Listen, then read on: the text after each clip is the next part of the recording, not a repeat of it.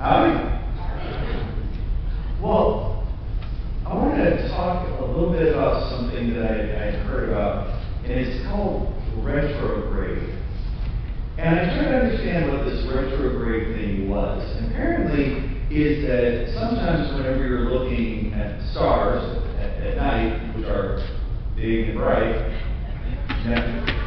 thank you. I was like, come on, help me out, Texans. All right. But with it, though, is that retrograde is this idea that sometimes as you're looking at the stars and planets, that they normally, from night to night, they, they go in one direction, but sometimes it looks like they've gone in the opposite direction for, you know, a few days, however long, before they go back along the path they would have. Now, this, this might seem like a strange thing. It's like you're looking up and you're like, well, I guess it's a wandering star. It's decided to go the opposite direction.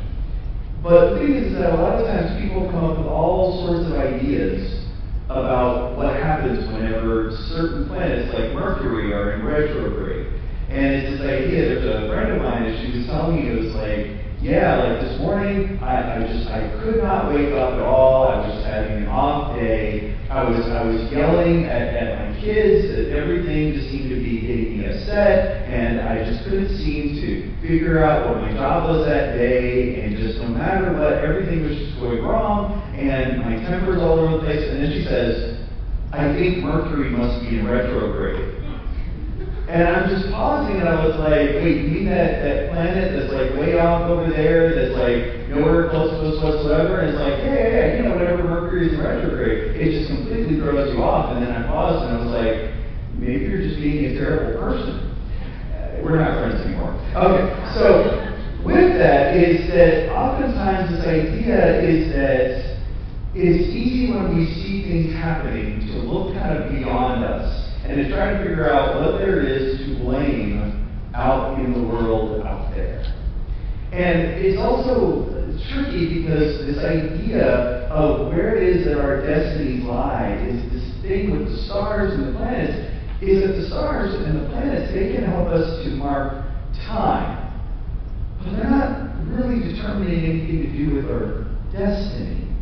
Even if we're looking at like the moon is that the moon is, you know, relatively close, and that there's oftentimes a discussion that based on the lunar cycle, it actually can determine, you know, whether or not people are able to sleep or able to rest, and that's probably more to do with like gravitational pull than anything. But with it though, is that it's not determining your future.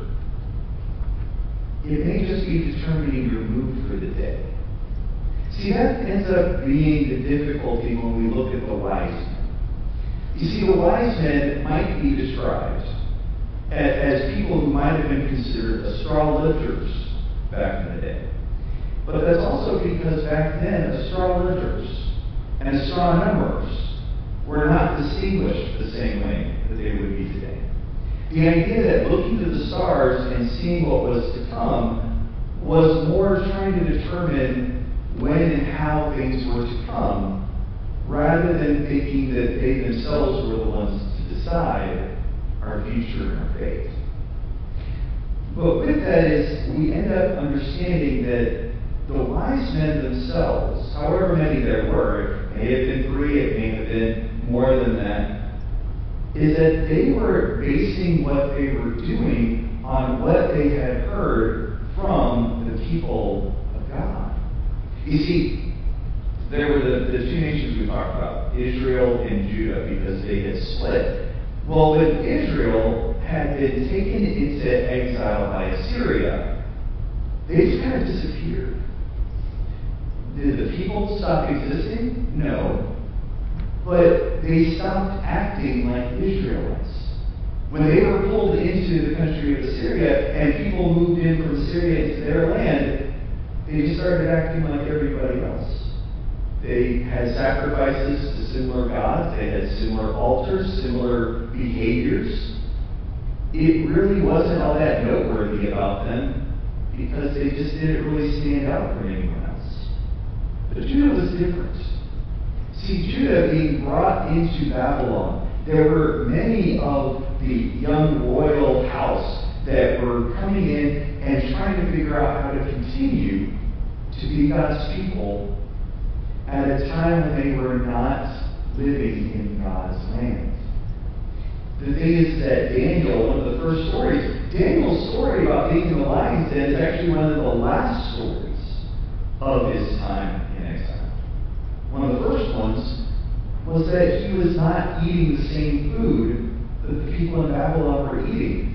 Why? I mean, was he just picky? Was he like vegan at a time when it wasn't quite so popular? I mean, no, it was actually that he knew that the food back then was not being prepared in the kosher way that they were supposed to. So if you're not sure what you can get at, at a different restaurant, what do you do?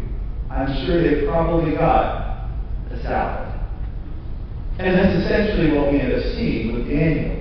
I'm not sure about all these different meats and other things, and I definitely see some pigs over there. So what's the best thing that you can do? Vegetables, right? Right, absolutely. Was it easy? Absolutely not. Was he probably ridiculed? Absolutely. But at the end of the day, they ended up seeing that he and the others that were like ended up being smarter, stronger, better able to discern things than anybody else. His life ended up giving credence to what God had to say. The way that Daniel was living the life that he had out in the middle of this place he did not want to be ended up giving credence to everything that his God had to say. Every time that he and then there was Shadrach, Meshach, and Abednego with the burn, with the fiery furnace, and then they're like, we're not going to worship the statue. Yes, we are going to be thrown into this furnace, but turns out we actually end up surviving it. And Daniel later on with the lion's den, I'm going to worship God no matter what. Oh, well, guess what? You're not following this edict from the king. Well, I still have to do what God has called me to do. Said so many times that God ended up being displayed in Daniel's life. And Daniel ended up persevering. And because of that, the people at that time, because Daniel was a wise man, they continued to listen to him and all of the prophecies that Judah had brought with them, including the prophet Isaiah, as well as the things that God was saying to Daniel.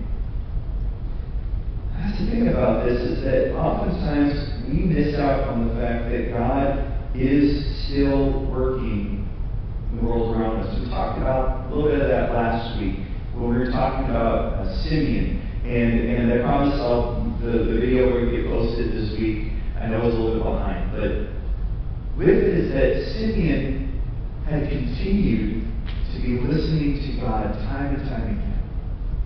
So when the time for the Messiah to come in was there, he was ready. But now the question is beyond listening, what about following? Are we willing to follow? But here's the tricky part, is that we know we have not always followed God the way that we're supposed to. Uh, I know I've fallen into that category. I remember what it was 12 years ago. I'm one of the half of the people in America that's gotten divorced. I've been there. I've been in this place where I'm sitting there saying, I'm about to make a decision where does that mean that now I have completely given up on what God has for me? Am I now saying that I no longer have a part in God's plan? That's the hard part, is that each one of us, we've those times. We've had those times when we look back and we know that the decisions we've made and the paths that we followed and the choices that we've gone down, we're like, is this really somebody that God can use? Is this somebody who actually is still listening to what God has to say? But here's the thing, it wasn't about me. It was that God still wasn't done with me yet. And see, that's the thing about this is that even though you saw the people of Judah, that they had made so many mistakes, and that they even lost their homeland, and they were taken off somewhere, that God was not done with them yet. And more than that is that because of that, people in a land far away were able to hear God. Because God had to discipline Judah and took them there, but what does God do? He uses that exile to bring more people to know his name. And more than that is that more people not just able to listen, but also able to follow. You see, in our Isaiah passage, chapter 60, verse 6, I believe it is, is it talks about bringing gold and frankincense. But what you notice is that it doesn't say myrrh in there. And it's always kind of noteworthy is that what did the wise men bring though? Gold, frankincense, and myrrh. But you see, here's the thing about it.